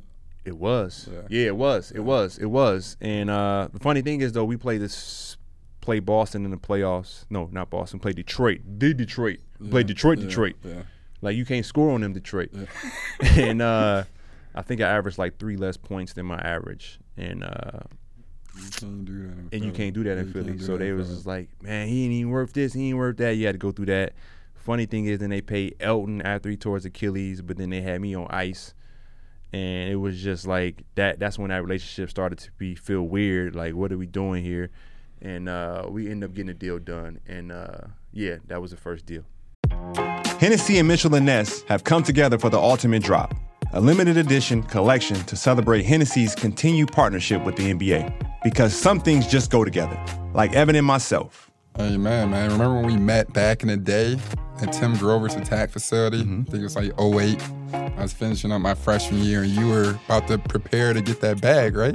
Yes, my extension year. We met in 08. In 2010, we fast forward to be each other's teammates. Mm-hmm. I obviously thought I was better than you. Then the first day of practice, I go baseline and you, you Brian blocked my shot before That was a good block, G. Bro, I remember that. Bro, that was an amazing block. I'm looking like, bro, what just happened back there? And then I'm like thinking something, like talking to my agent, like, bro, you just said I was better than this dude? Look, on the court, you're surrounded by a collection of personalities, egos, and talent. But when the pieces come together, that's when you form a great team. The same thing is true when you mix a great drink. Different ingredients come together for the first time, complementing one another to make something out of this world. And beyond the drinks, this drop with Hennessy and Mitchell and Ness celebrates the intersection of basketball with art, music, and fashion. Elements of culture that represent ways the fans and players pay homage to the game. The exclusive collection will have a limited drop available for both in retail and online. Check out at Hennessy US on Instagram for more information. Hennessy, without your spirit, it's only a game. 21 and older, please drink responsibly. Support for this show comes from Sylvan Learning. As a parent, you want your child to have every opportunity, but giving them the tools they need to tackle every challenge, that takes a team. Now more than ever, educational support tailored exactly to what your child needs can make all the difference. That's why parents have trusted Sylvan Learning for 45 years as the ultimate teammate in their child's educational journey, instilling in them a love for learning and a passion for reaching the next level. And Sylvan's Insight Assessment can identify gaps in learning and areas that could be of concern for your child. It's a 360 degree view into your child's learning that you can't find anywhere else and helps ensure that your child didn't miss something in school that might put them at a disadvantage in the future. And right now, it's the best price of the year at $29. Go to sylvan29.com to learn more and get your child's assessment for only $29. That's S Y L V A N 29.com. That's probably the first time I geeked out on a deal. Yeah, what'd you do afterwards? What was your first big big splurge? I bought. I was supposed to buy one watch. Dude was giving me. Dude was giving me a crazy dis, discount on the AP. Crazy discount. And so, uh, Was it the same dude that made your, your AI nine your AI nine? no, no, no, no. This is this is the this is that's our watch guy. okay. uh, Alex. Showing- oh, Alex, Alex. in okay. Chicago. yeah. Geneva Seal. Shout out Geneva yeah, yeah, yeah. So, uh, Damn, you been dealing with Alex that long? for a while, yeah, that was 2008. He But give you a free watch yet? Damn, that's a good question. That should be. I'm gonna send him. Oh yeah, you pod. should hit him, man. Yeah, Yeah, yeah, yeah, yeah. because that's kind of crazy. So I ended up buying two watches because the discount was so big. I'm like, All right, we'll just add another one to it. It's the same thing after the discount, right? so technically, it was a free watch, right? Yeah, it wasn't free because it was a little bit more than the discount. But uh, I remember my financial advisor was like, "Bro, why you end up getting two watches?" I was like, "Man, he gave me a discount, so it was like I just got another watch. Like, ended up being free, whatever." I try to finesse it, and then uh, yeah, I went through like a splurge for like a year. I was glad I got it out of my system quick though. I went through that splurge, and then that was. when was I it. met you, you had like a Louis fetish. Like, Yup, You yup, had a yup. Bentley. Yup. Bentley flying spur. I had a flying spur. Yeah, yeah, yeah. That, only, a- that only lasted for like a year though. yeah, you had a Burberry umbrella. I did. you yeah, you got a great bro, I memory. remember this nigga. So when you used to speak to me, this thing got ner- got the nerves. like when I showed up, bro, I thought your name was Andre Vuitton. G. At one point, I'm like, damn. Yeah, I, I used to live down the street from King of Prussia, so Yeah, you just you, you ride a bike to the mall. All right, so we'll go back. Um, you know, we go to 2012 where you made your first uh, NBA All Star Mm-hmm. and All Defensive Team. Right. Correct. And Yeah. that was you had been in the league for what seven or eight years. Seven, eight, eight years, yeah. Go back to that season. I know you always harped on. Uh, you and I had conversations about all defense and what it means to you, and you hang your hat on. So go back to remembering being on that list, second team, and who you saw up there. Yeah, I was. You know what? That's when I like I started to sour a little bit because I had been, you know, I had been in an organization where I didn't know. You don't know what the NBA is until you go to another team. Yeah. and so you really don't know. And so uh, you go through your ups or downs, especially in Philly. Uh, you had your highs, you had some lows, and uh, we were finally winning, putting it together a little bit. And um, but I had been like, I felt like I was one of the best defenders in the, in on the perimeter for like six, seven years. Like Shane Battier was like one of the guys that would guard Kobe. Ron Ron was different. I give him that. Ron Ron was different. Uh, Raja Bell was one of the guys, and Bruce Bowen. But for me, I was like, man, I'm scoring on these dudes. Like I was a go-to scorer, so I'm like, I'm scoring on y'all. Like, nah, like it- I, I know my defense is what it is, but I, I couldn't figure out like what what am I missing? And so what I learned was it was you know winning has plays a part in it, and so it was finally good. It wasn't even like I really cared too much about it because I always I forget that I even made second team all defense that year. Now I remember I was when we were playing. I remember you like, I don't care anymore because you brought up all these names. And it's like this person averages two two steals and he's a terrible defender and vice versa. And then you finally made it when you stopped caring. Yeah, yeah, because it was just at that point I was just like, listen, you, you, like the 2010 World Championship, Yeah. I led the team in minutes played. This was D Rose and KD. You know, this was them. Yeah, yeah, yeah, yeah. That's was KD's coming out party. yeah.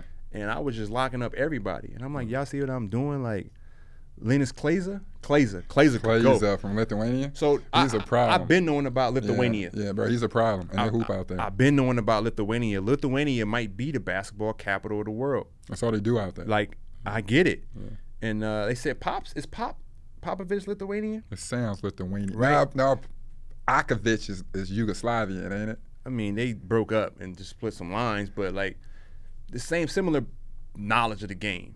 And so when I'm playing against Lithuania or then uh, we had Turkoglu, Turkey in the championship game. Turkoglu is a problem. Yeah, Barbosa did drop me, but like nobody could score on me at that time, like for like a four or five year stretch. I mean, the guys gonna do their thing, like LeBron's, Kobe's, Melos, Mm-hmm. but you know, holding Kobe to four for seventeen, and then Talk Phil, about Phil that one. Jackson saying, "I've never seen anybody guard Kobe Bryant like that." Like this was in the headlines of the Philadelphia Inquirer. And I'm just like, whoa. Like Aaron McKie hit me up after the game was like, "Man, do you realize what Phil Jackson just said?" Phil Jackson really said this. Uh, now, now that's now, now finish off that story. Oh, everybody know that story. But no, uh, absolutely. Four, three week, three and a half weeks later, the man said, "Yo, where's Dre? Tell him 50 tonight. Tell Dre 50 tonight." And it was a 49 piece. I blame Chris Webber though. C Webby, my guy. But if you go, I went back and watched that game.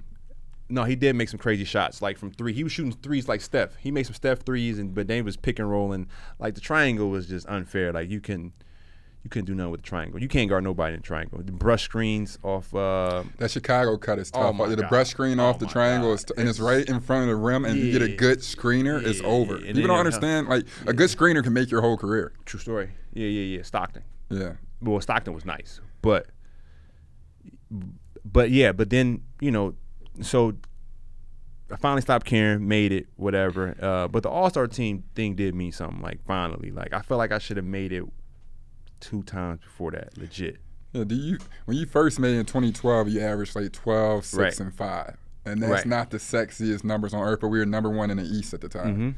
Mm-hmm. But then, like we said, the year you played the most minutes in the league, you guarded some of the top players, you're averaging like 19, 6, and 5. That's a learning moment for, you know, young guys watching this. Like, what do you think was the difference that really got you over the hurdle? And, you know, what does it tell about, like, the cycle of the NBA what it matters, you know? Well, winning always winning should trump most things. But it's funny because last year we had a situation where Denver was the number one seed. They only had one guy make the All Star team. They probably should have had two. You know, uh, Aaron Gordon probably should have. You know, he probably should have been in there. Murray didn't play enough, but he's probably their other guy. Yeah. But like they were the number one seed. Yeah. Um, and so, but I did learn like you got to win. Like you know, but I always played to win, which would upset me. Like I played in the uh, 2010 and then 2012 Olympics. Like I played a role that was uh, centered around winning, like defend, run the floor, different things like that. And so, uh, and I also did learn a lot about your support system within the organization. Like we hear players talk about that a lot. Yeah. Like players say, we've heard players say, like a, a guy isn't a bust more so than the organization might be the bust. Yeah. You know, you pick the go- wrong guy for the wrong system, or you you know you're not giving him the tools or equipping him in the right manner for him to play to his best ability. Like we see that all the time. We know we know too many guys that could be in the league just in the wrong situation, and so um, I started to see that a lot. But then that's when I started to. Ha- I already had those conversations in terms of like where could I see myself uh, playing at my highest potential or being in a situation where I could be who I should be on a on a consistent basis. Another All Star memory I think you should dive deep into, pause, is uh, your dunk contest robbery. Ah, Can you go into that because you had some of the best dunks that people. It's like the forgotten dunks. You know, it's it's actually a thing on YouTube. funniest thing about uh, the dunk contest, my wife and I, we didn't speak for, we weren't speaking around that time. That's a real relationship. That was funny. Yeah. Uh, what year was that? 06? Oh, she was like in college still. So that was my second year in the league, and so we weren't we weren't speaking. And I remember uh, I got the MVP at the uh, rookie sophomore game the night before, and uh, and then the next day, so we we didn't speak even after that. But then after the dunk contest, the whole robbery thing happened, and I remember seeing uh, Ray Allen in the locker room afterwards, and like we were getting dressed, showering, and getting out of there, and it was just me and him. He was a three point contest, and he gave me some really good advice. He was like, you know, just do the media, be professional, blah blah blah. We all know what happened, and this was this was Jesus Shuttlesworth. It seemed like Ray tell everybody that. this ain't even Ray Allen Yeah. because I don't know Ray. Like I know yeah, Ray true, now, true, true. but I don't know Ray Allen. I know him as Jesus Shuttlesworth. Like I watch, he got game before every high school game, before every college game, and then you know two times a week before NBA in the NBA because there's too many games to watch a movie 82 times a year. But like I didn't seen this movie 600 times. So he Jesus Shuttlesworth. So I'm listening to him like, and I'm like, okay, like, and then I took his advice. But then it's funny because uh, I really wasn't tri- tripping. Like I was numb to it. I was like, yo, that was just kind of crazy what happened. AI was pissed. But I, he was pissed. He was hot. He was like, "Oh man, we got robbed. We got robbed." So did you never do it again to just be like, I don't want to do it again, or was it like a DeMar DeRozan? I knew I was never doing it again. Because DeMar got robbed a bunch of Uh, He times. did, but I knew I wasn't doing it again. So I was like, "Man, I ain't tripping. I'm never doing this again." But it was funny. I got back to the hotel, and I'm it's All Star Weekend. I already got the rookie game MVP. Like I, I kind of cared about that more. Yeah. uh, I was happy about that. And so my wife uh, texted me like, "I'm so sorry what they did to you," and it kind of put everything in perspective because I'm like, "Oh damn, we not even talking," and Shorty came through like, Yeah, that's real, bro. sympathy. It was cool, it was smooth. It was smooth. Yes. So while we're on the dunk contest, a lot of people are going to forget your old head now, but give us some of your top five favorite posters. Oh, from top- your career that like that you've done because they've been crazy, but you probably Um, I told you I've been watching my highlights lately. Um, oh good for you. Um, because one came to mind. I forgot all about that one. So the one on Yao, just because it was Yao, like he was just in the way. Like he, Man, that dude was seven five. You he- jumped he over is him. Tall. Cause, cause coming off picks, and Yao being there, like he ain't even got to show. He just got to stand there. And you come up with pick, you see Yao. You don't even see like Yao. You just see like torso and like tree trunk legs. You like, God dang, it's like a big red. See a red like this. Like you can't see nothing. You just get off the ball, and they was sending me left. I never forget that they kept sending me left. This before I could go left, and I'm like, man, I don't know what to do, man. It's this big ass object in front of me. Like Tim Grover had us working out with them big ass human objects, but this he like they ain't had nothing to replicate Yao, and so dunking on him was like, oh yeah, that's Yao big ass. Um, my first one, Rasheed Wallace. I never forget that because Aaron McKie reminded me after the game. Not even after the game, like next time out, he was like, "Yo, I don't think you realize like you just banged on Sheed. Like that don't happen." I was like, huh? and Rasheed Wallace was one of my favorite players because I grew up watching Carolina. Um, so Yao Sheed, uh, Terrence Williams one was good. That was Um, that was dumb. that one was good. Yeah. I just listened to a podcast, Zumoff, Mark Zoom Off, Yeah, right? Yeah, Zoom. Yeah, and yeah. he had a dude on there. I don't even know who dude was, but he dude was spitting. Like he was pause. He was um dude had some really facts. He was like Iguodala didn't move like he was like Kobe, but he didn't he didn't move like Kobe. And he was like, but one thing about him, whenever he got mad, he- I would just he got mad and he would just go dunk on everybody. And I was like, damn, he was really watching.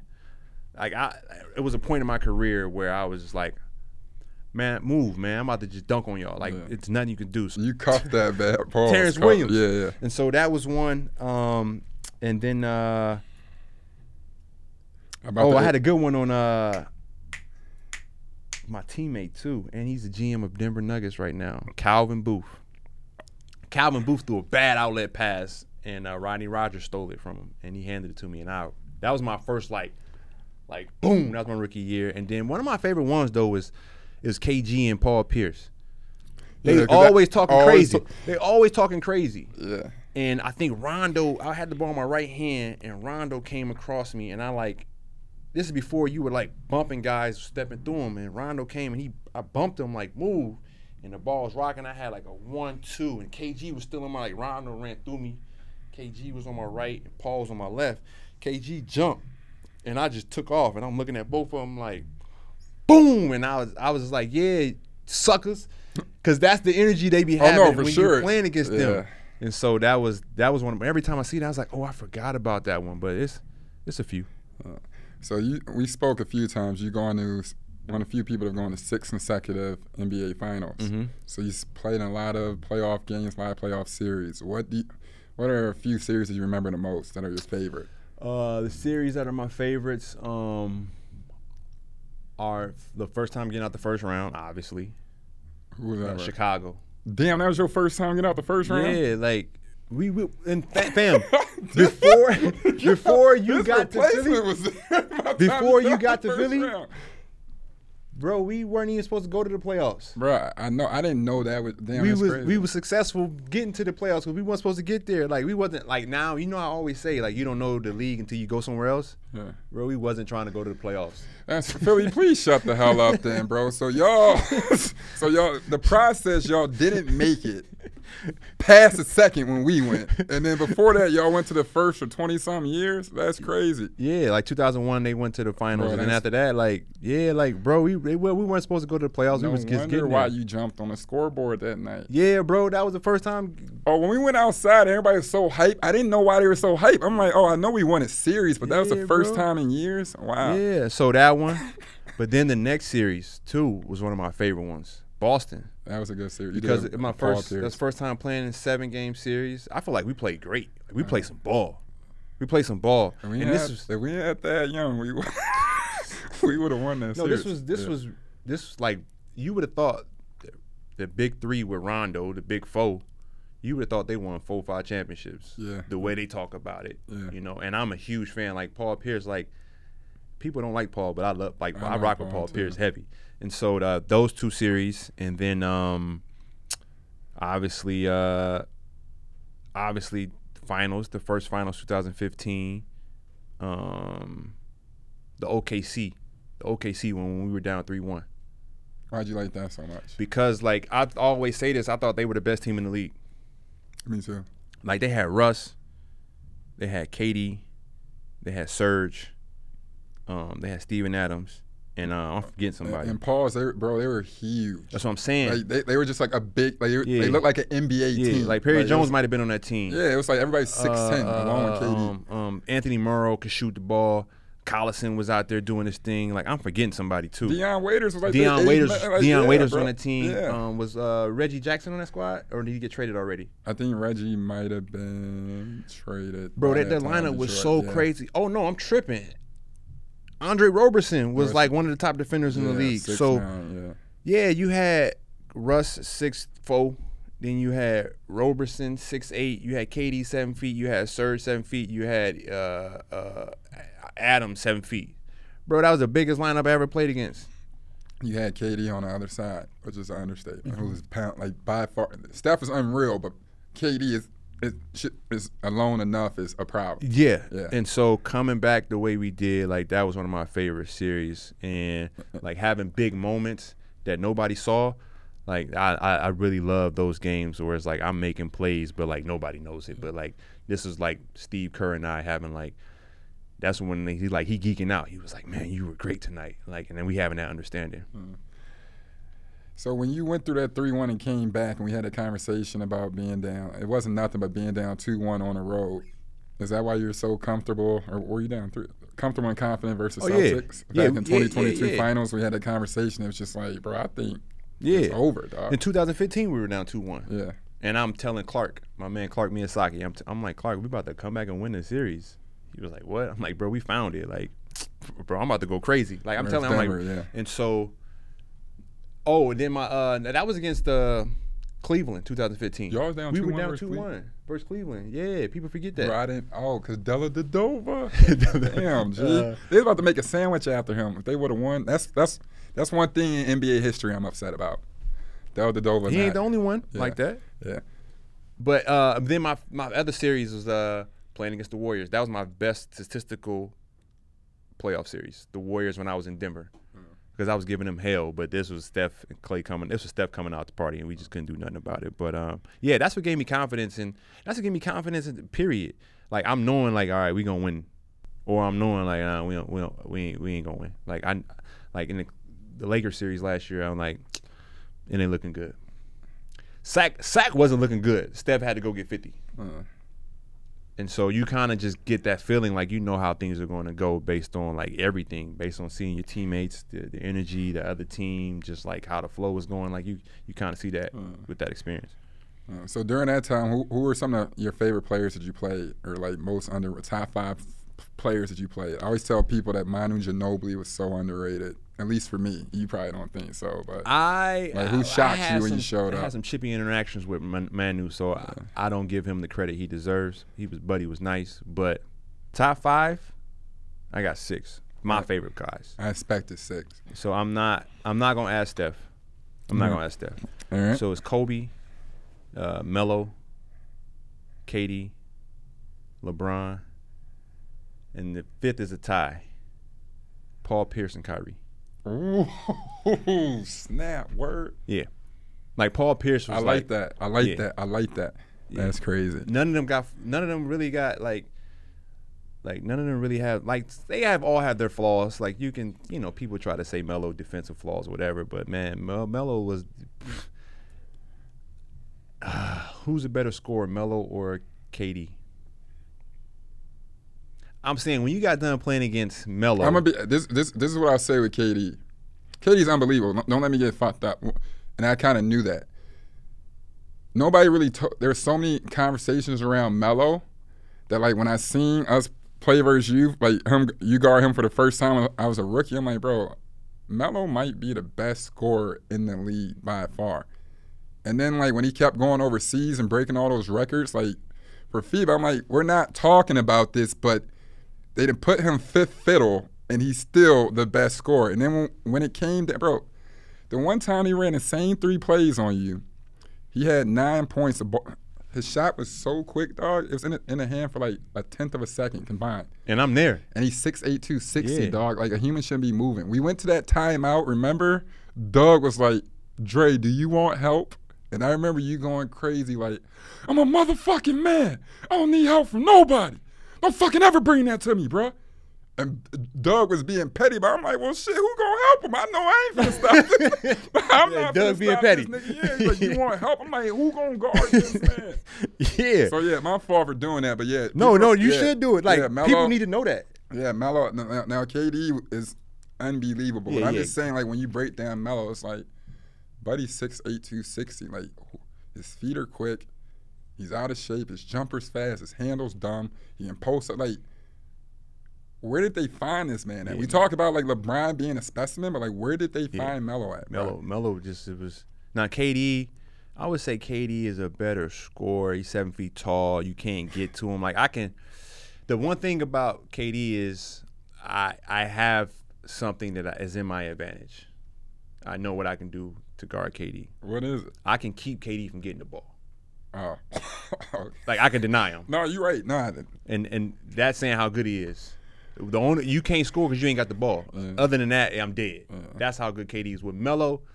After the game, I'm like, man, I need a whole ice bath, like neck down. Like I can do ice bath from waist down, but like after Melo, I'm like, bro, I need a massage. I need an ice bag. Like I need like eight, nine hours of sleep. Like you going, you going home bruised guarding this man. Like he beating you up. I'm like, how you beating me up and you got the ball? That's how good Melo was. So we talk about since we're on underrated. Who are some of the most underrated players you went up against? Where you like, bro, every single was ISO Joe. Was it low key? People forget how good Josh Smith was. Low key, Josh you know Smith. he's an idiot, Yeah. but like. He could, um, it's funny, no, but he could dom. I remember Yeah. showing up being like, bro, Yeah. he must be a really like coaches must hate him because there's no reason why he shouldn't be an all star literally every year, bro. He want to get voted in on like Josh Smith had some nights on me too. Uh oh, okay. Hold on, I'm because I wrote this down. This one was tough. Yeah. Okay, I got this one. I got this one. Five underrated guys. Number one, and it's number one. It's not even close, really. Nah, the other guy's not really underrated, but he's so good that I still think he's underrated. So Joe Johnson is number one. Like Joe Johnson was like one of the like he was like mellow. He's one of the first guys that like he he gave me a damn heart attack. Like he knocked the wind out of my chest. Like he hit me right here and I dropped like like I ain't never lost my breath guarding somebody. Um, and we had some really I had some good games versus Atlanta because like I you know, they were saying like I go to sleep for Steph, like I get some rest. Like I got some rest for Joe, like, okay. Uh, me and Joe got to see me tomorrow. But no, I know fans don't understand How how good good, Joe Joe is. or the old NBA where they're gonna keep running that same play and abuse Over you and over over and and over. And Joe is two fifty two. Yes, so, bro. And and yeah, so Joe was one. Um how could I keep forgetting his name? Nets guard went to Wisconsin. Oh yeah, Devin Harris. Devin Harris had he was one of the few players that had a move I could not stop. The pullback. Bro, he would go so fast at you and pull back, snatch back Yeah. tween. Shoot. And I could I'm like, why can't I get to this? Like same cadence. But he'll he'll go hard and keep going too. So you gotta respect the speed. He was so quick. Devin Harris is one of those guys that was like, bro, he gave me fits. He gave me fits. Um, Evan Turner was another guy. Um, when practicing up against him going one on one, I'm like, oh, this kid is a bucket right, you put me six. All right, we so just not we just not putting him in the right position, right? Like I know basketball. Like I told a guy, like Evan Turner, if Evan Turner plays well tonight, he gonna beat us. And the guy be like, I don't really know. I know that's your guy, and Evan Turner beat us that night. Like I, yeah, I know basketball. Um, so ET's up there. Uh, Gilbert Arenas was different, man.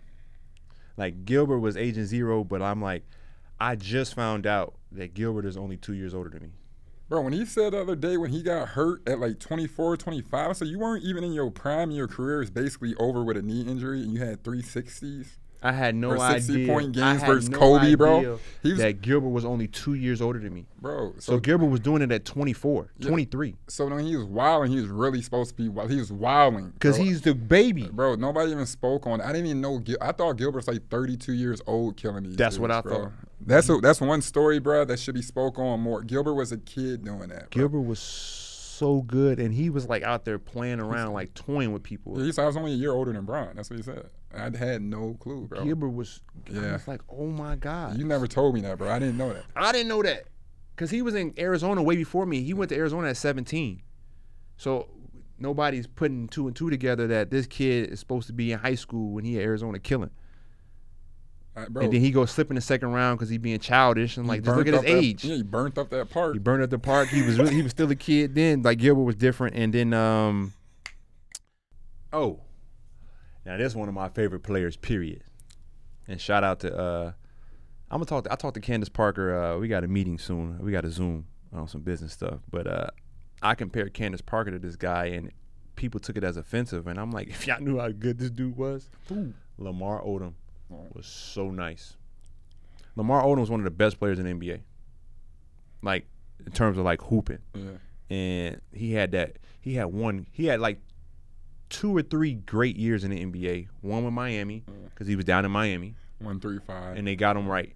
And I talked to this guy about that. He was like, "Yeah, Pat put his ass to work. Like that was lo lo." yeah, yeah, yeah. And he was the he was six eleven, like point guard. He point, point forward, forward. dog. So you should be standing right there. Yes, we got to go find Lamar. Yeah. Like Lamar Odom was so nice, and then um, I saw him at his best one night against us, and Doug had me guarding him. I'm like, why am I guarding Lamar Odom, bro? I couldn't do nothing. It was like guarding Yao Ming. Yeah, he was this tall. he just turned around laying up. I'm like, bro, I, I can't strip him because he he knows like he knows that, and he just he the ball up here like he got fundamentals, he got handles, he put how to use his body, and then we played together in uh, 2010 FIBA uh, World Championships too, and so I got a chance to play with him. I'm like, okay, that's your prime, Lo. You be goofing off, but Lamar Odom was so nice. Like he wasn't hooping this summer, and so we showed up to FIBA. He was like, "Man, it's my first day hooping." I'm like, "Bro, you ain't getting ready for this. You ain't used a new ball. This is this ball different."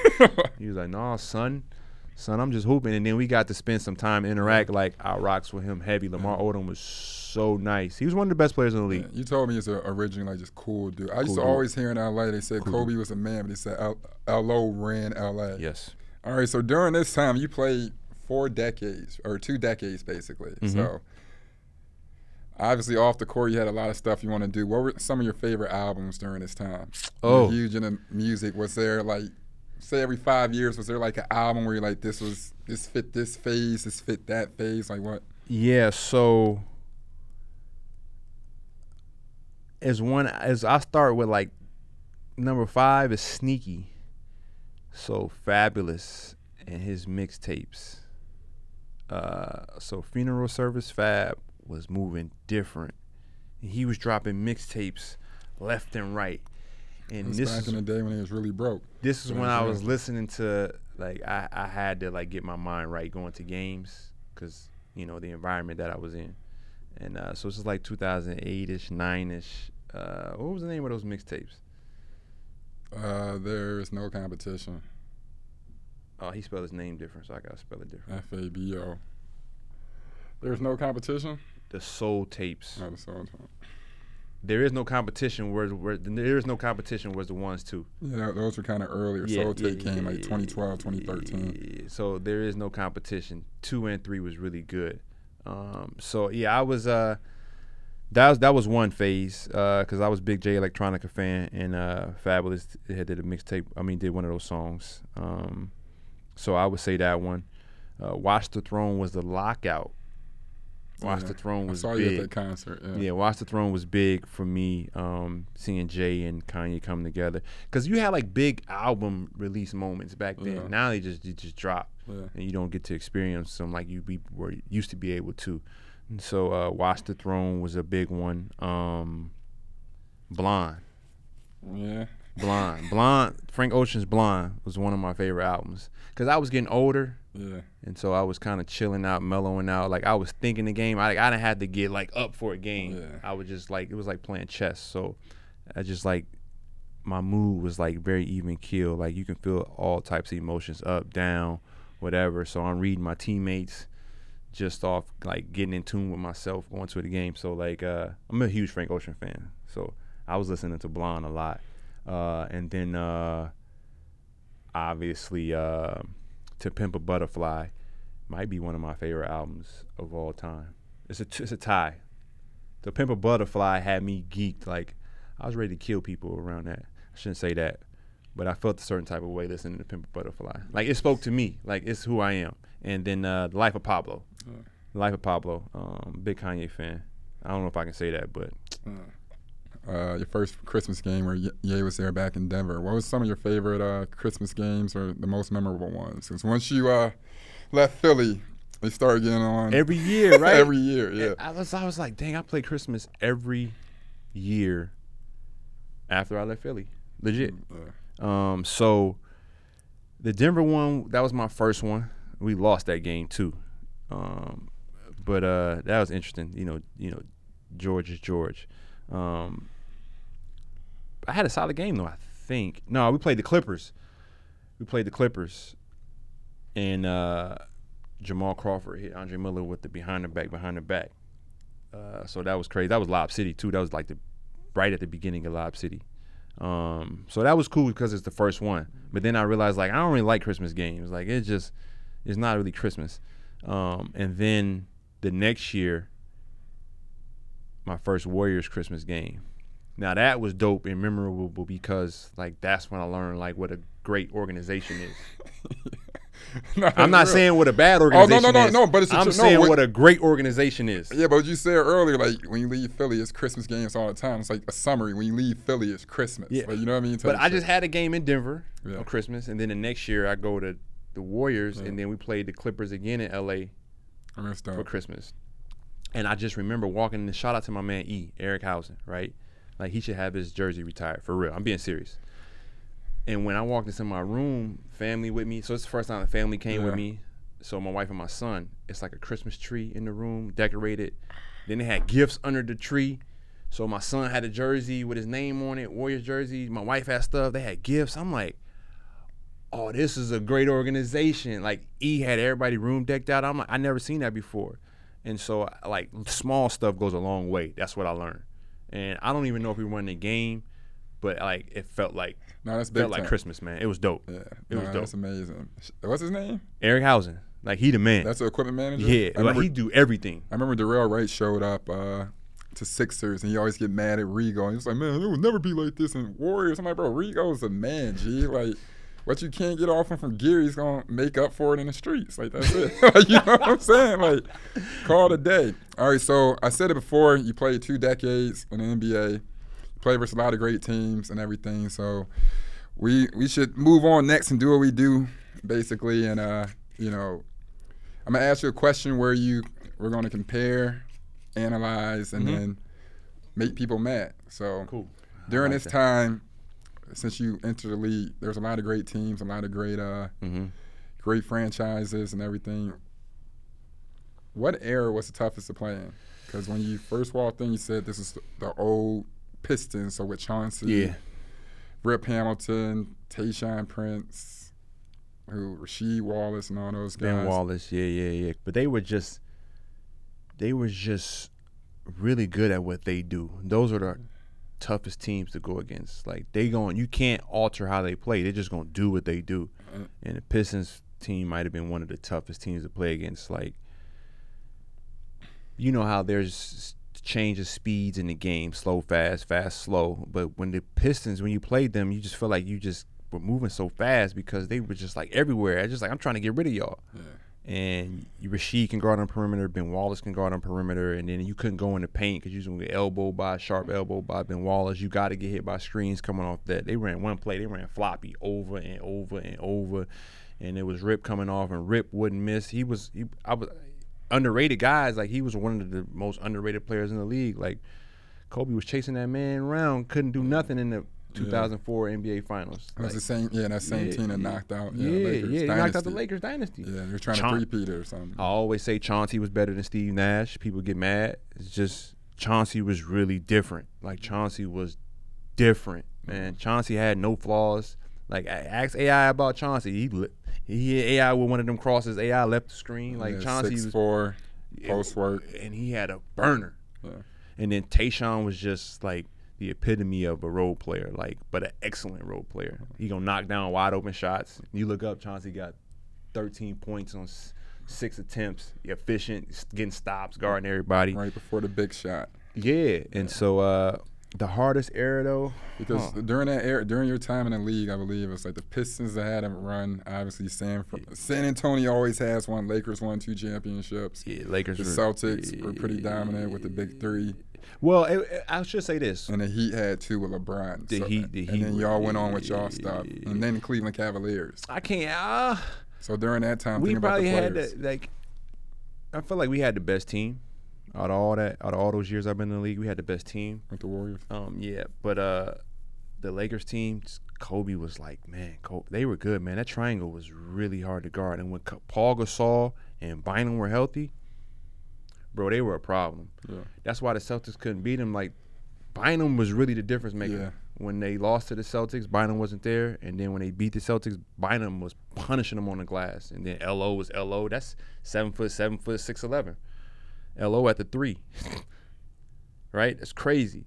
Um, and the- that they they were just so efficient. Like I, I've considered like the Spurs like a Euro team, and it's that American pride or whatever we call ourselves over here. That pride, like I don't want to give him that credit, but I love Tim Duncan. But Tony Parker, I feel like could be underrated because Tony Parker was so Tony Parker was so unassuming. Yeah. I'm just like, buddy can't shoot. He got that weak ass right Right over there. the top Yeah. crossover, like bro. And, and I'm a defender, so he ain't getting me with it. But even when I'm guarding, I'm like, oh, buddy is quick, man. He keep getting his scoop shot. He's just awkward angles, and then they like a machine. They like a machine. Like they have a wide open shot and pass it up for a wide open shot that they'll pass up for another wide open shot just to make the defense move. And it just got annoying. And we just we couldn't beat them. Mm. And then going into, into San Antonio is like, bro, we are not going to win tonight. Like they were just a machine. So I got I do got respect for them. And then Manu was always hitting big shots. Bonner was always making like four threes a game. I'm like this weak ass white dude in these New Balances. This when New Balances wasn't cool. Yeah. I'm like, bro, if the new if bro. New Balance make one more shot, like I used to be pissed. Uh, Francisco Elson, just like, bro, you know, certain guys you be like, bro, if you wasn't on this team, you wouldn't be in the league. They had all them guys.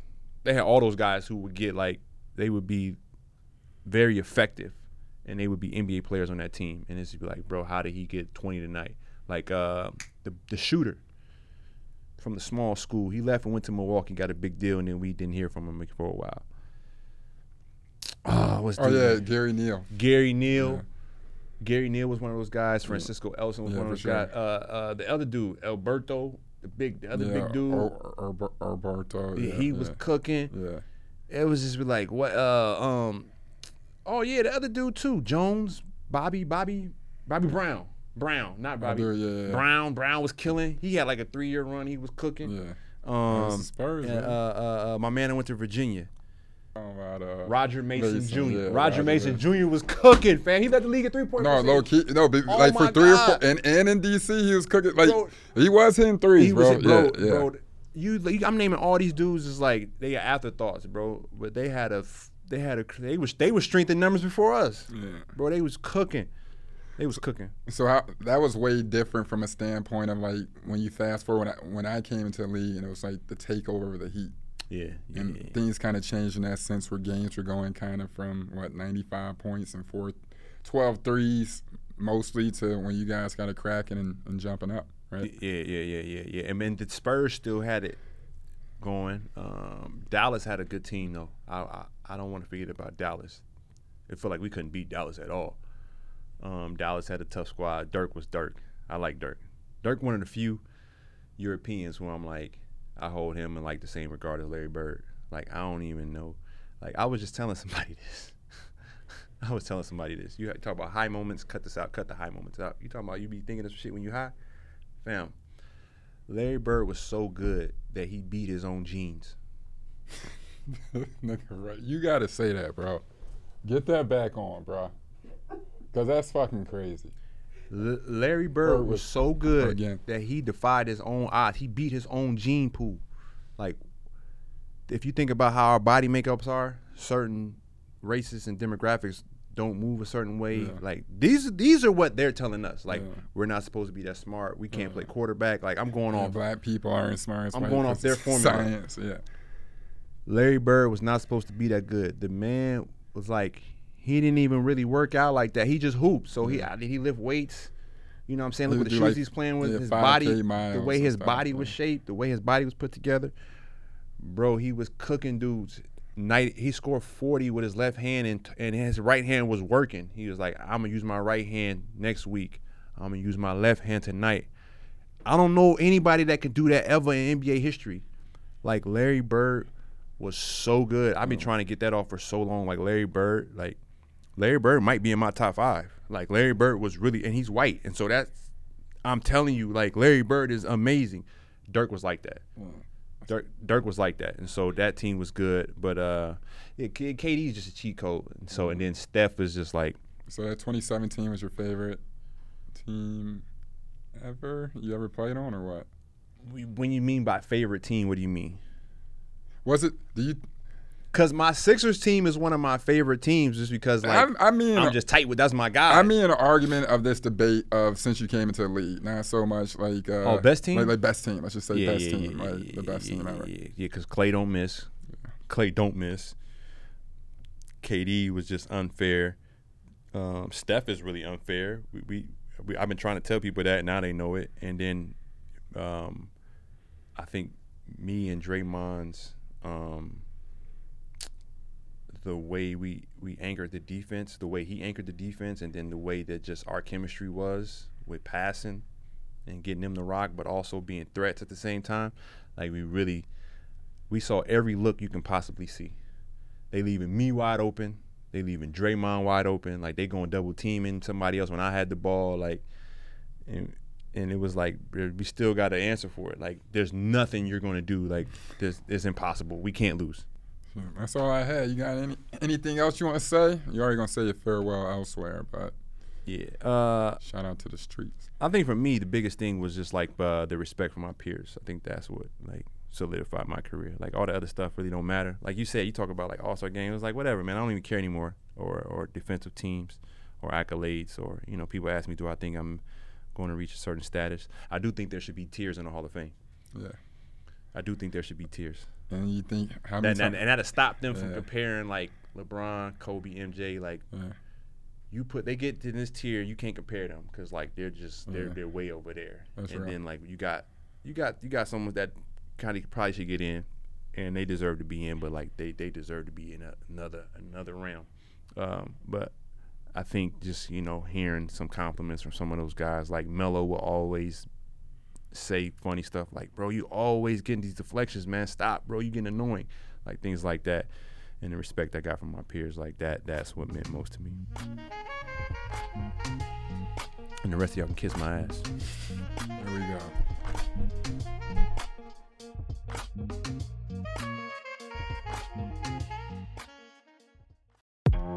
Without a ball, it's just a court. And without your spirit, it's only a game. So, together with the fans, we bring our best. For your next pregame, let's share a twist on a classic the Hennessy Margarita. A squeeze of fresh lime juice and a bit of agave syrup, topped off with ice and a salted rim. Mix it, shake it, pour it, and enjoy the spirit of the NBA. Hennessy, without your spirit, it's only a game.